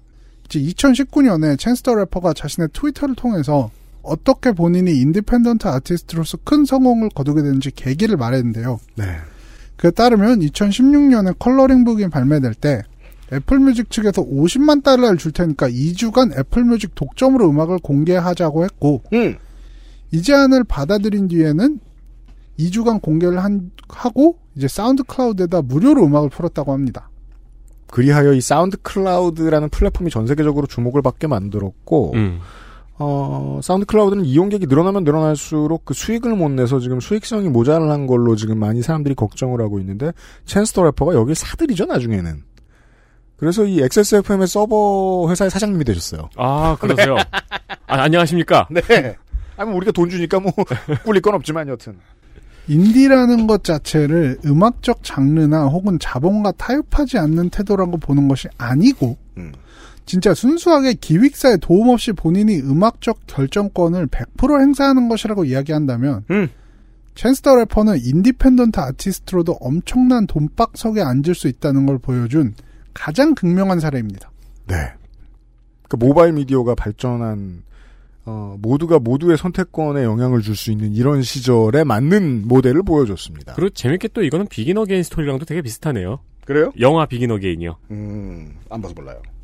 아 그러셨군요. 마지막에 이제 기획사에서 막 이런저런 요구를 하면서 음. 계약을 하기로 했어요. 근데 음. 대신 계약을 하려면 이런저런 거 이런저런 걸 해야 된다. 음. 그래가지고 빡쳐가지고 그냥 자기 음악을 사운드 클라우드에 올려버려요. 아, 그렇구나. 네.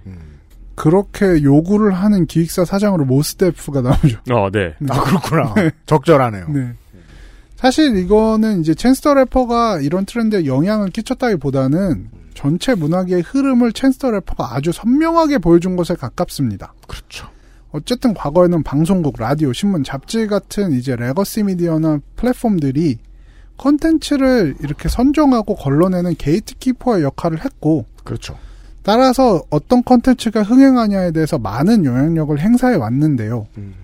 이제는 컨텐츠를 가진 사람이 왕이고 플랫폼들이 컨텐츠를 유치하고자 애를 쓰는 형국이라고 볼 수 있습니다. 이게 초창기에 유튜버들이나 이제 BJ들이나 이런 streamer들이 공중파에 진출을 할 때 보면은 연예인들이 막 그냥 무슨 특이한 시민 나온 것처럼 대했잖아요. 처음에는 그렇죠. 예, 스타킹에 특이한 재주 나온 사람처럼 대했다가 얼마 버는지 듣고 나서 허리를 숙이죠. 근데 아직도 우리나라의 legacy 미디어들은 이러한 변화를 이해를 못했죠. 네. 그 무슨 예능 랜선 어쩌고 하는 프로그램을 봤는데 정말 구태의연한 기획이더라고요. 그냥 뭔가 저 장외에 좀 알려진 사람인 것처럼 음. 이 BJ들을 설명하는. 네. 야 아직 한국은 때가 안 왔나 싶기도 하고. 왜냐면 소비자들은 다 바뀌었는데 그렇죠. legacy 미디어는 아직도 마음을 못 받아들였어요 이걸. 그래서 저는 뒷얘기를 들었는데 그런 괴리가 느껴지는 게 그거였어요. 그렇게 legacy 미디어에서 그 인플루언서나 이런 사람들을 섭외할 때 어떻게 섭외를 하냐면은 사실은 legacy 미디어가 그분들한테 오퍼를 할 수 있는 게 많지 않거든요. 음. 내가 왜 나가야 되라고 생각할 수 있는데 그리고 내가 버는 돈을 맞춰주지도 못할 건데. 네. 그때마다 이제 거기에서 섭외하시는 분들이 인플루언서에 한 얘기가 여기 나오면 부모님이 좋아해요. 다른 할 말이 없는 거예요. 네. 그렇게 얘기를 한다고 해요. 음. 근데 그럼 사실 실제로 TV나 신문에 나온 부모님들 좋아하시거든요. 아 그러면은 그런 방법으로 쓰일 수 있는 거군요. 그러니까 실제로 그랜저 광고가 그런 광고였잖아요. 음, 유튜버의 직업을 부모님이 이해 못하는 과정. 근데 그랜저를 보고 이해하는. 네, 네. 따라서 그랜저를 사고 싶지 않죠. 난 이미 성공했는데 무슨 소리야. 그렇죠. 그러니까 그랜저는 세 번째 차 정도인 거죠. 그쵸. 네. 뭐 부모님이 아직 람보르기니를 모르셔서. 이 차는 누가 눌렀니? 이럴까봐. 네. 그러니까 그런 의미로 TV에 출연할 수는 있겠네요. 네, 맞습니다. 그러니까 필요가 없다는 뜻이에요. 다시 말씀드립니다만. 네. 그렇죠. 필요 없다는 게 이제 전통적인 매체들에서 컨텐츠를 만든 당사자로 권력 구조가 이동하고 있는 모습. 네, 요거 아까 얘기했지만 유튜브의 수많은 개인 크리에이터들을 통해서 볼 수 있습니다. 음. 음악계는 여전히 많은 메이저 레이블들이 있고 음반사들이 있고 이런 경향들이 조금 덜 보였는데 이제 아티스트들은 기획사나 음반사라는 중간업자를 거치지 않고 컨텐츠와 플랫폼이 직접 거래를 할 수 있는 여건이 됐습니다. 네. 이 점이 챈스 더 래퍼를 음악 외적으로 가장 상징성이 큰 아티스트로 만들어준다고 생각합니다. 그죠. 네. 세상의 변화를 인증해줬어요. 챈스 더 래퍼가 말이죠. 그러게요. 많은 아티스트들 두 시간 동안 만나봤는데 다들 2010년대 세상이 어떻게 변화해왔는지를 역설해줍니다. 이 사람들의 커리어가 말이죠. 아, 제가 좀 옛날 사람이고, 원래는 legacy 미디어에 글을 썼던 사람이어서 그런지 몰라도, 뭔가 그냥 이렇게 딱 끝내는 걸 잘 못하고 결론을 내리고 싶어 합니다. 원래 요즘 트렌드는 여기서 끝나는 거거든요. 그쵸. 네. 아니면 중간쯤에서 끝나거나. 네. 근데 사실 이걸 쓰면서 느낀 건, 이제 저는 워낙 힙합을 좋아하다 보니까, 힙합에서의 트렌드가 전체적인 대중문화에도 영향을 미치고 있구나라고 생각하고 글을 전개해 나갔습니다. 그렇죠.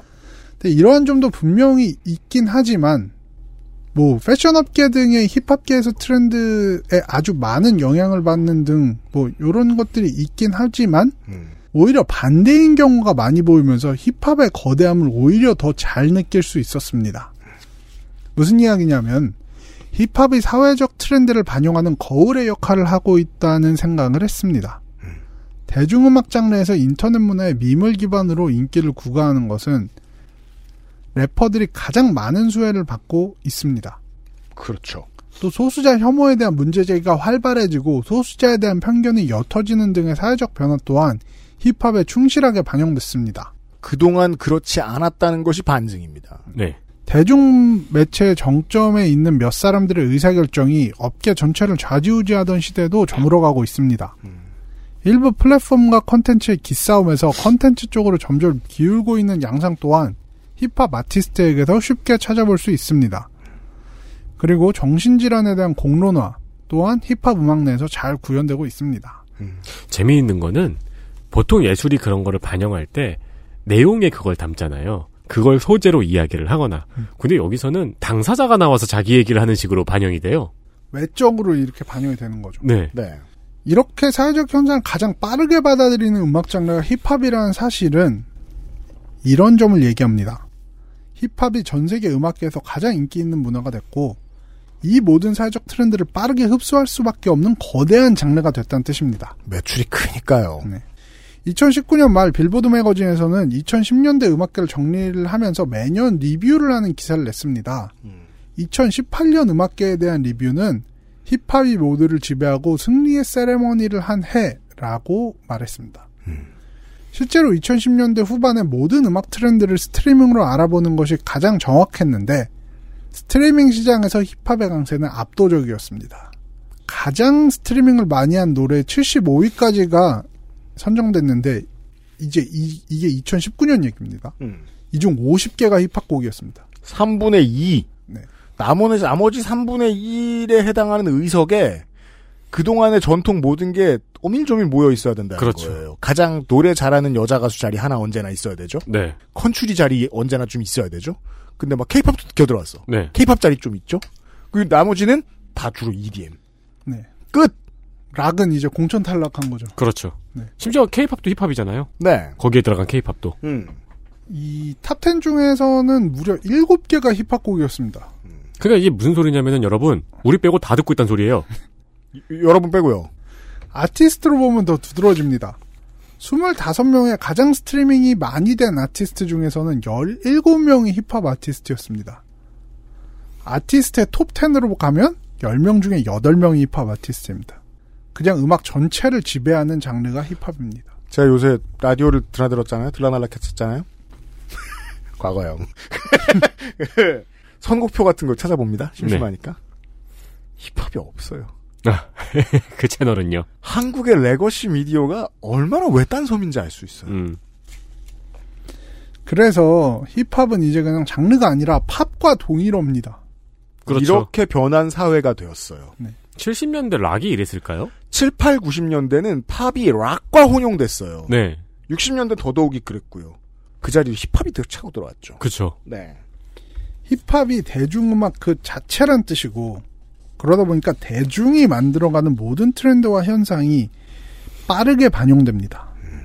그래서 저는 전 세계 문화적 트렌드를 반발짝 정도 빨리 알고 싶다면 이제 힙합을 듣고 볼 때라고 생각합니다. 자, 이런 이야기를 들었습니다. 네. 네. 재미있어요. 아, 세상을 조망하는 일이 시사교양이 할 일이라면 앞으로도 종종 힙합에 대한 얘기를 할 법해요, 이제는. 음, 맞아요. 그죠?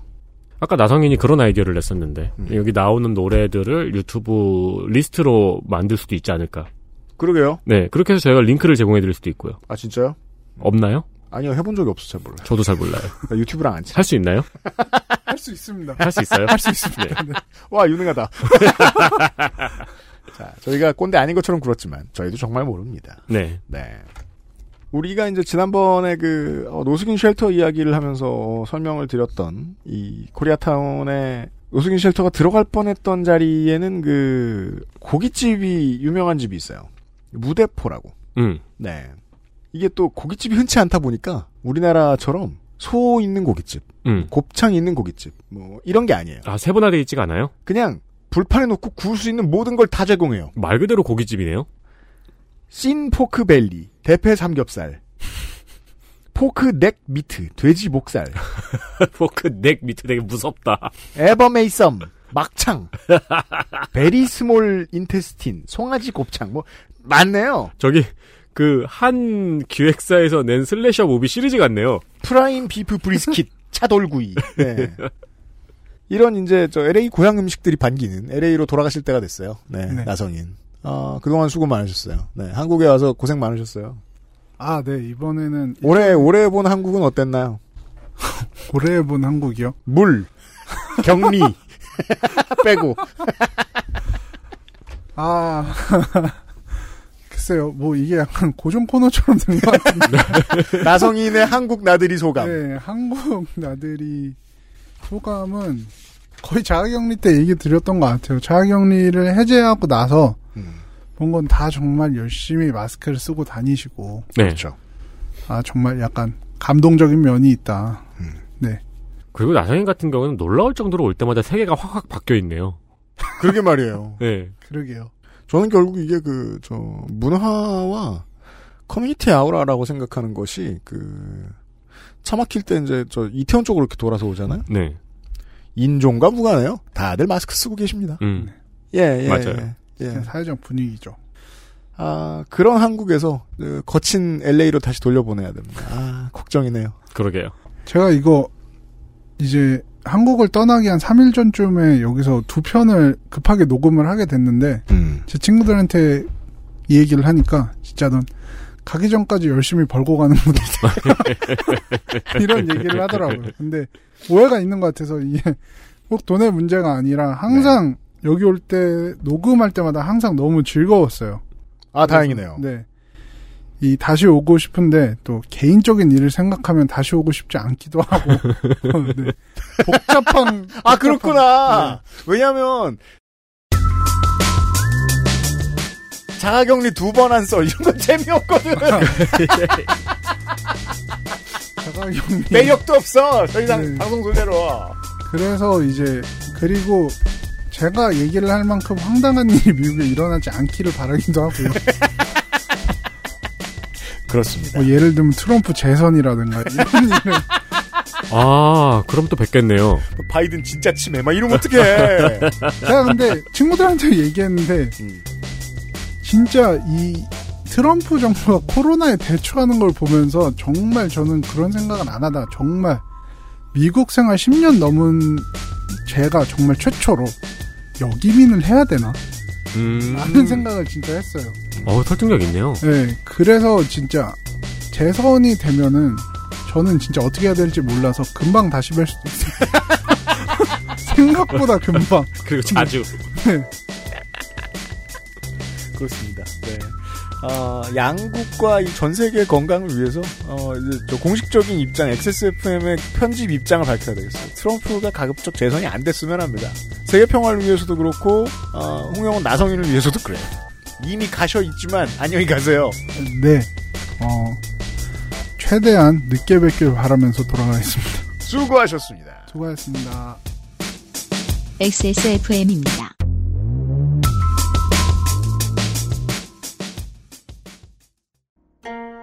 전하, 선대부터 내려오던 그 방식 그대로이옵니다.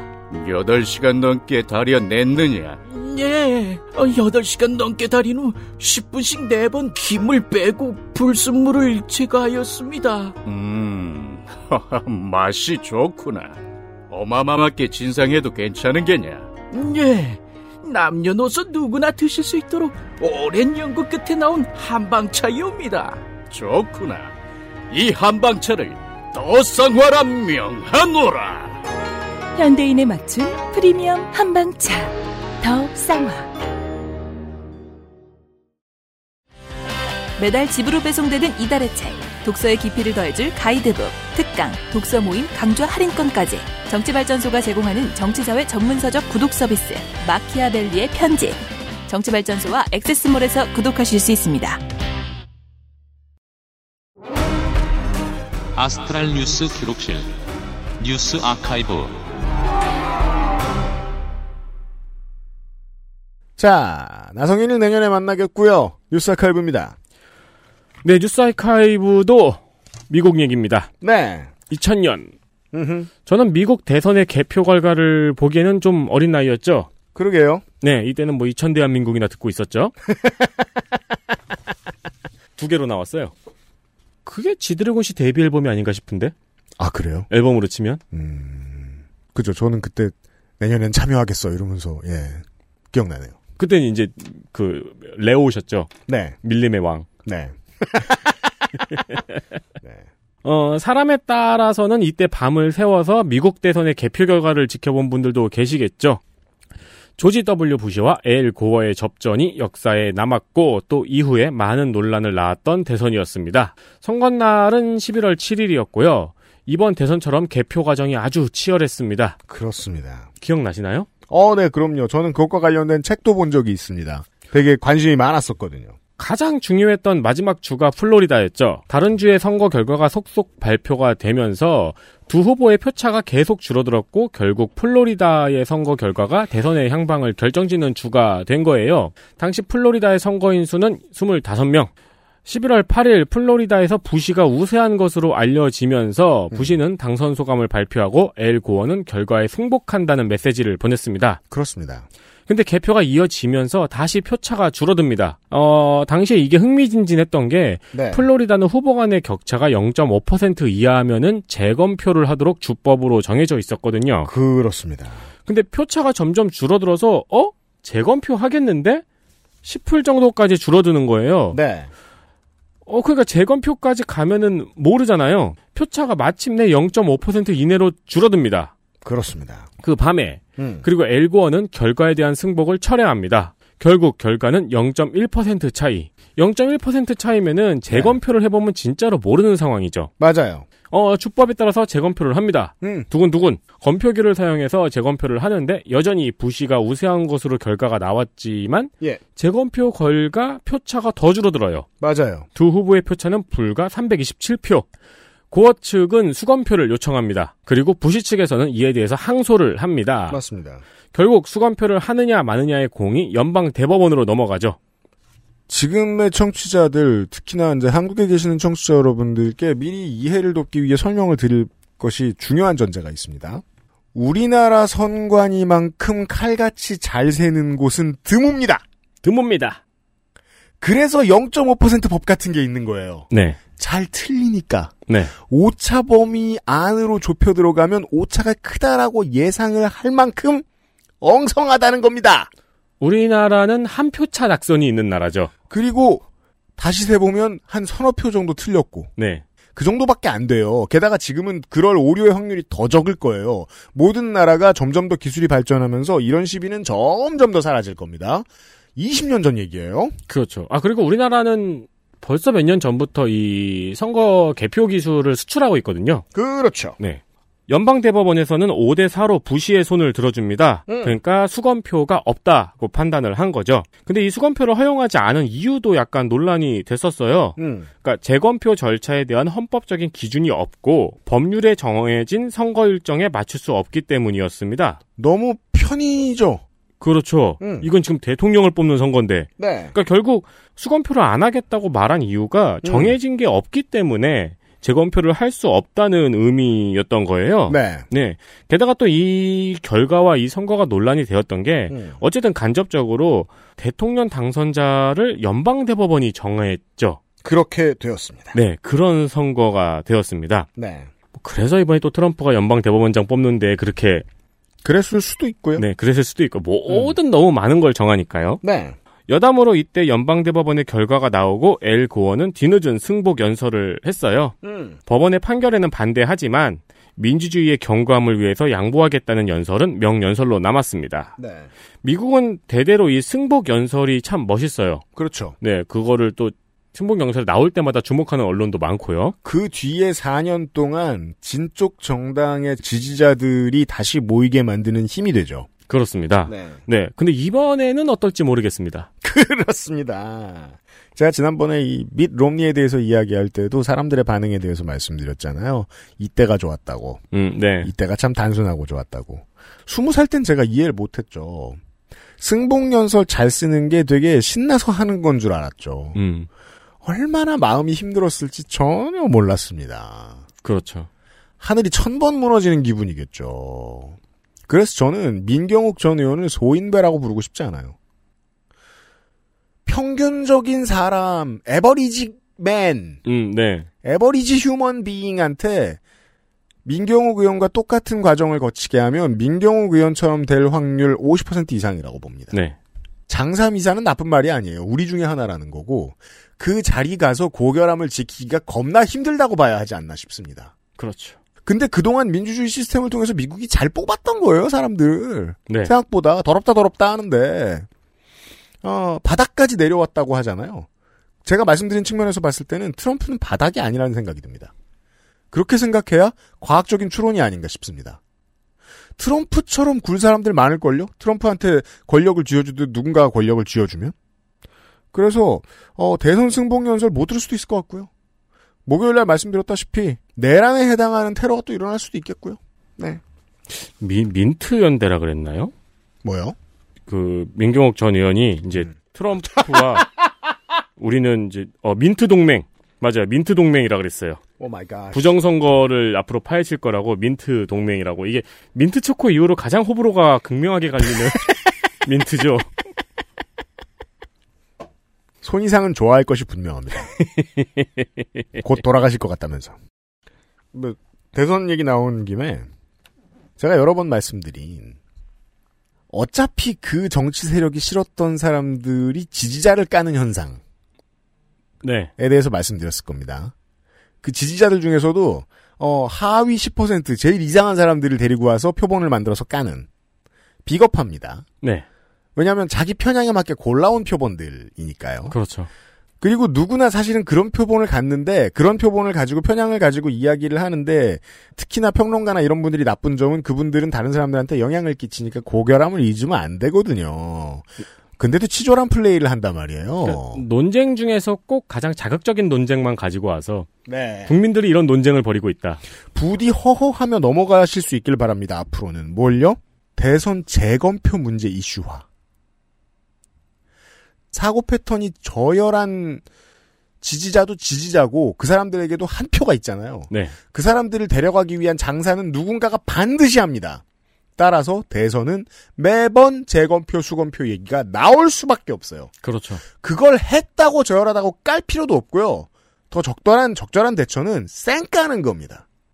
저걸 소비하고 싶은 사람은 반드시 나오고 팔고 싶은 사람은 반드시 나옵니다. 음. 최대한 많이 쌩까고 최대한 많은 매체가 덜 다루는 게 맞다고 생각합니다. 그게 아니면 팩트 체크를 정면으로 맞서서 열심히 싸우든가 둘 중에 하나를 해야 한다고 생각합니다. 그러니까 무한동력 같은 거군요. 그러니까 얼토당토하는 것 같지만 믿는 사람은 반드시 나오는. 예를 들면 마이클 무어 감독도 좋은 일도 많이 했지만 헛발질도 많이 해요. 많이 했죠. 이 2000년 대선 이후에 나왔던 본인의 책에서 이 2000년의 플로리다 개표를 다뤘어요. 그러면서 이 세어놓은 표 뭉치 중에 맨 앞과 맨 뒤에만 아들 부시고 가운데는 모두 엘고어인 표가 있었다. 라는 음. 내용을 썼는데 알고 보니 카더라. 음, 네. 였던 거예요. 저조차도 당연히 한 말리밖에 있는데 엘고어가 이긴 건지 실제로 엘고어가 이긴 건지 조지 부시가 이겼는지 어떻게 합니까? 다만 확인되지 않은 내용을 가지고 와가지고 민주당 지지자들을 상당히 흥분시켰어요. 네. 자 이게 저열하죠? 그럼 상대해주지 말아야 합니다. 그렇게 계속 화내면 똑같아집니다. 다음은요. 이번엔 1989년의 일입니다. 11월 9일 베를린 장벽이 무너졌습니다. 그랬어요. 예전에 저는 형들이랑 이 얘기를 하면은 이걸 뉴스에서 봤다는 사람하고 나중에 교과서에서만 봤다는 사람하고 세대가 나뉘더라고요. 제가 이제 그 뭐 내일도 그렇고 연말에 세대 나뉘는 양반들을 좀 만날 건데 그 아실에서 네. 어, 이걸로도 나뉘고 많은 기준들이 있더라고요. 그렇죠. 네. 근데 뭐 이 정도의 세대는 지금은 다 같이 늙어가는 처지라 나뉠 세대가 아니죠. 네. 네. 요즘에는 이제 저걸로 나오잖아요. 월드컵 봤냐 못 봤냐. 한일 월드컵. 네, 네. 음. 2002년 한일 월드컵. 네. 근데 저한테 월드컵 못 봤냐 그러면 멕시코? 프랑스? 멕시코는 그 저 중학교 때 저 과학실에 모여서 봤던 게 기억이 나. 난다고 기억이. 멕시코? 94년. 4년. 네. 네. 네. 어, 물론 저는 이때 다섯 살이었기 때문에 나중에 교과서에서만 봤습니다. 네. 제가 나중에 이제 학교에서 배우기로는 이걸 어떤 식으로 배웠냐면은 코딱지만한 서베를린이 갖고 있던 무궁무진한 자유의 힘이 결국 공산주의를 무너뜨렸다라는 식으로 배웠던 기억이 나네요. 와, 요즘도 이렇게 가르칠까요, 설마? 저 때도 뭐 90년대였으니까요. 요즘 어, 글쎄요. 요즘 어떨지 모르겠네요. 요즘은 아니길 바랍니다. 베를린 장벽이 무너진 경위는 유명하죠. 겨울에는 원래 유명한 옛날 얘기를 다시 듣는 게 재밌습니다. 마침 사회주의가 몰락하고 있었던 때였어요. 네. 소련에서는 개혁개방 노선을 선택했던 1989년. 동독의 경제는 이미 파탄 직전이었고 그걸 인민들에게 들키기까지 했습니다. 예. 라이프치히에서는 민주화를 요구하는 시위가 매주 월요일마다 있었는데요. 9월에는 1200명이 모였고 이게 10월에는 7만 명이 모여요. 네. 11월에는 30만 명이 모일 정도로 시위대의 규모가 불어났습니다. 이러면 이제는 못 막죠. 그렇습니다. 돈이 없었던 동독은 서독의 경제 지원을 요청을 했어요. 음. 서독은 여기서 돈을 주는 대신 이 시위대의 요구 사항을 그대로 요구했어요. 그렇죠. 해외에서 들어오는 펀드처럼 굽니다. 다당제와 자유선거를 실시하라고 요구를 했죠. 음. 동독은 이걸 들어줄 수가 없습니다. 음. 이건 이게 체제의 붕괴를 의미하는 거니까요. 그럼요. 네. 대신 동독의 인민들이 서유럽 혹은 서베를린으로 여행할 수 있도록 행정을 간소화하겠다는 발표를 합니다. 음. 아주 소극적인 여행 자유화 정책이죠. 그렇죠. 뭐 끼케야 막 여권 발급 시기 단축 뭐 이런 거였던 걸로 기억해요. 하지만 20세기 중반을 떠올려 보면 이것이 얼마나 어려웠는지를 어, 노인네들은 상상할 수 있습니다. 이거를 당시 독일 사회주의 정당의 총석이었던 건터 샤보프스키가 기자회견장에서 발표를 합니다. 네. 아주 귀찮은 표정으로 앉아서 발표를 하는데요. 음. 여기서 세기의 말실수가 나옵니다. 이탈리아 기자가 정책이 언제 시행이 되느냐고 물었어요. 음. 이 기자회견이 11월 9일 저녁에 있었거든요. 그렇습니다. 그리고 정책은 내일 시행될 예정이었어요. 네. 권터 샤퍼프스키는 오늘은 일과 시간이 끝났고 그렇죠. 공무원의 함정. 내일부터 시작될 거잖아요. 음. 그래서 서류를 뒤적거리면서 지체 없이 즉시라고 답했습니다. 사실 이건 공무원만의 문제는 아니죠. 직장인의 함정. 직장인들한테 저녁 7시에 지체 없이 즉시라는 말은 내일 아침 10시부터라는 의미거든요. 그렇죠. 출근하고 담배 피고 커피 마시고 정신 차리고 바로 시작. 이 질문을 했던 이탈리아 기자는 자유여행 행정 절차를 간소화하겠다는 이 내용을 국경 대개방으로 착각합니다. 그렇죠. 그리고 본사에 현 시간부로 국경이 개방됐다고 알립니다. 그렇죠. 이때에 이제 저널리즘의 힘을 배운 어, 조중동의 어른들은 띵띵. 그렇죠. 오보가 이렇게 본사에서는 이게 그럴 그런 그런다고 진짜 맞아라고 하면서도 이 기사를 그대로 냅니다. 네. 가장 비슷한 장면은 원피스 1권에 있는 대해적 시대가 열리는 그 장면입니다. 세상 전부를 거기에 두고 왔다고 말하는 순간 이탈리아에서는 이 내용을 속보로 보도를 합니다. 음. 그리고 곧 전 유럽과 미국에서도 이 내용을 속보로 보도합니다. 그렇죠. 왜냐하면 저녁 뉴스 시간이었거든요. 또 그렇죠. 사실 데스킹이 약해졌다. 뭐 우리 땐 아니랬다. 이런 말 절대 하면 안 됩니다. 옛날 기사들 보면 좋은 점도 있지만 헐렁한 건 더 헐렁했습니다. 그렇죠. 그러니까 베를린에서의 오해가 음. 이탈리아로 날아가서 이탈리아에서 속보로 보도하고 그게 미국과 전 유럽으로 보도가 됐잖아요. 그렇죠. 근데 저는 특이한 게 이 기자회견 전에 다른 나라의 특파원들도 있었거든요. 네. 독일 사람들도 있었고 서독 기자들도 있었고 음. 서독 기자가 있었나? 네. 근데 유독 이 이탈리아 기자의 오보가 전 세계를 덮어버려요. 그렇죠. 속보전의 특성입니다. 제일 미친 소리가 빨리 퍼지죠. 어, 그러니까요. 분명히 전 세계의 기자들이 똑바로 알아들은 기자가 더 많았을 텐데. 네. 그리고 이 오보가 전 세계를 덮으니까 이 오보가 서베를린으로 역수입이 됩니다. 결국 몇 시간 지나지 않아서 서베를린 사람들이 몰려가서 장벽을 무너뜨린 거죠. 그렇습니다. 다시 들어도 재밌어요, 그죠? 네, 원래 겨울엔 이렇게 옛날 얘기 다시 듣는 게 재밌어요. 그렇습니다. 그리고 그 일이 일어나지 않는 것을 지리학적으로 한국에서 해석을 얼마든지 할수 있습니다. 네. 우리가 북한양, 남한양으로 나눠 있는 게 아니잖아요. 네. 정서적으로는 갈려 있지만 한국인들이 동평양, 서평양에 나눠서 대한민국 사람들이 어디가 살고 있는 게 아니잖아요. 그렇죠. 네. 그게 이제 그 베를린 장벽에도 남아 있는 모습인데 음. 이제 동베를린 쪽 장벽은 우리나라 휴전선 마냥 네. 쫙뭐 비무장 지대 뭐 군견 무슨 지뢰 철조망 이런 게 쫙 있었고 음. 그렇죠. 서베를린은 그냥 도심의 벽이 있는 형태였잖아요. 맞아요. 그래서 지금 남아 있는 베를린 장벽의 모습을 보면은 동베를린 쪽 방향은 아주 깨끗하고 그렇죠. 서베를린 쪽 방향의 장벽은 그래피티와 낙서로 도배가 되어 있는 그 모습이 아주 상징적으로 남아 있는 모습이죠. 그렇죠. 그게 또 서베를린의 전략이었을 수도 있어요. 관광 상품이요? 아니요, 이제 그 네. 뭔가 이 장벽 너머가 바로 개방되어 있던 이미지. 음. 네. 그렇죠. 네. 그래서 이제 그 제가 여러 번 말씀드리잖아요. 통일이란 말 쓰나 강- 당분간 무시하고 안 쓰는 게 좋다고. 근데 이제 다만 평화 시대가 오면 네. 어떨까? 우리의 이 경계 지역은 어떨까? 임시 경계 지역은 음, 그 생각하면 좀 암담해요. 얼마나 많은 장사꾼들이 어, 통일부나 청와대의 사람들을 괴롭힐까? 음, 그렇죠. 그래서 거기에 조금 꿰미라도 넘어갔다 치면 저 땅은 다 난리가 나서 아무 흔적도 남지 않겠구나. 음, 음.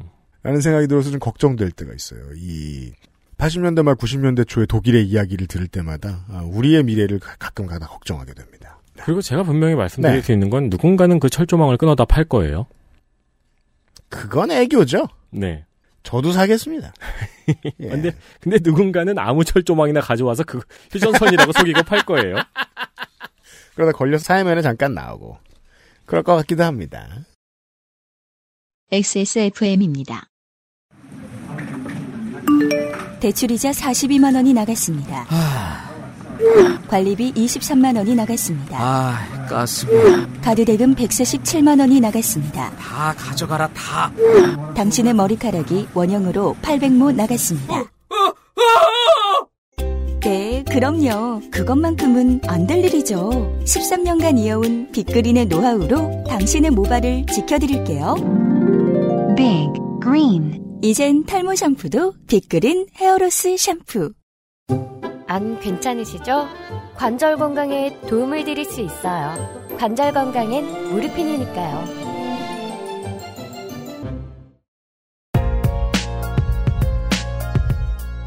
힙합 얘기를 떠들어본 387회의 평일에 그것은 알기 싫다 시간이었습니다.